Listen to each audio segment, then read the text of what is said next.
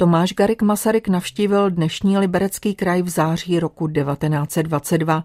Jeho první zastávkou byl Turnov, kam dorazil nočním vlakem. Co to pro město znamenalo, to schrnuje současný nezávislý starosta Turnova Tomáš Hoke. Pro Turnov to byla velikánská událost, protože Tomáš Garik Masaryk byl bez zesporu politickou veličinou, která se zasloužila o československý stát a tak k němu bylo i zhlíženo.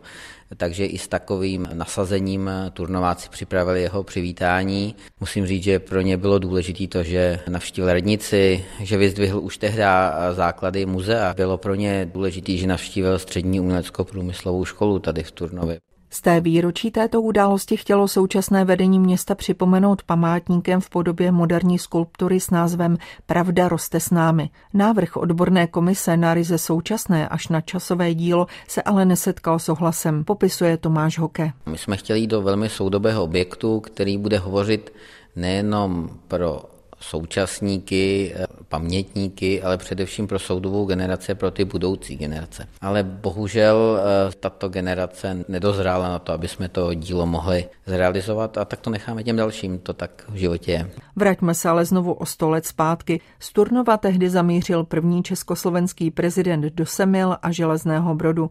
Navštívil také staveniště budoucí elektrárny ve Spálově a prošel se českým rájem z Hrubé skály do Sedmi horek. Do dalších míst v regionu už prezident Masaryk nezavítal. S Libercem ale jméno prvního československého prezidenta tak trochu propojil herec Šaldova divadla a také hostující člen pražské Ypsilonky Václav Helšus. Ve hře o Masarykovi totiž stvárnil titulní roli. Scénář dělal Honza Šmít spolu s několika historiky, takže tam jsme se trochu podívali taky do jeho soukromí. On měl rád třeba ženy, ale to jeho libertenství, prostě ta jeho touha po té svobodě a taky ta jeho vnitřní sebekázeň, ale potíže třeba s manželkou. Takže to byla skoro taková rodinná hra. Tak já jsem tam s nějakým, nemusel se potýkat s nějakým eh, památníkem velkým, a mohl jsem si pěkně jako vyvlít do rodiny a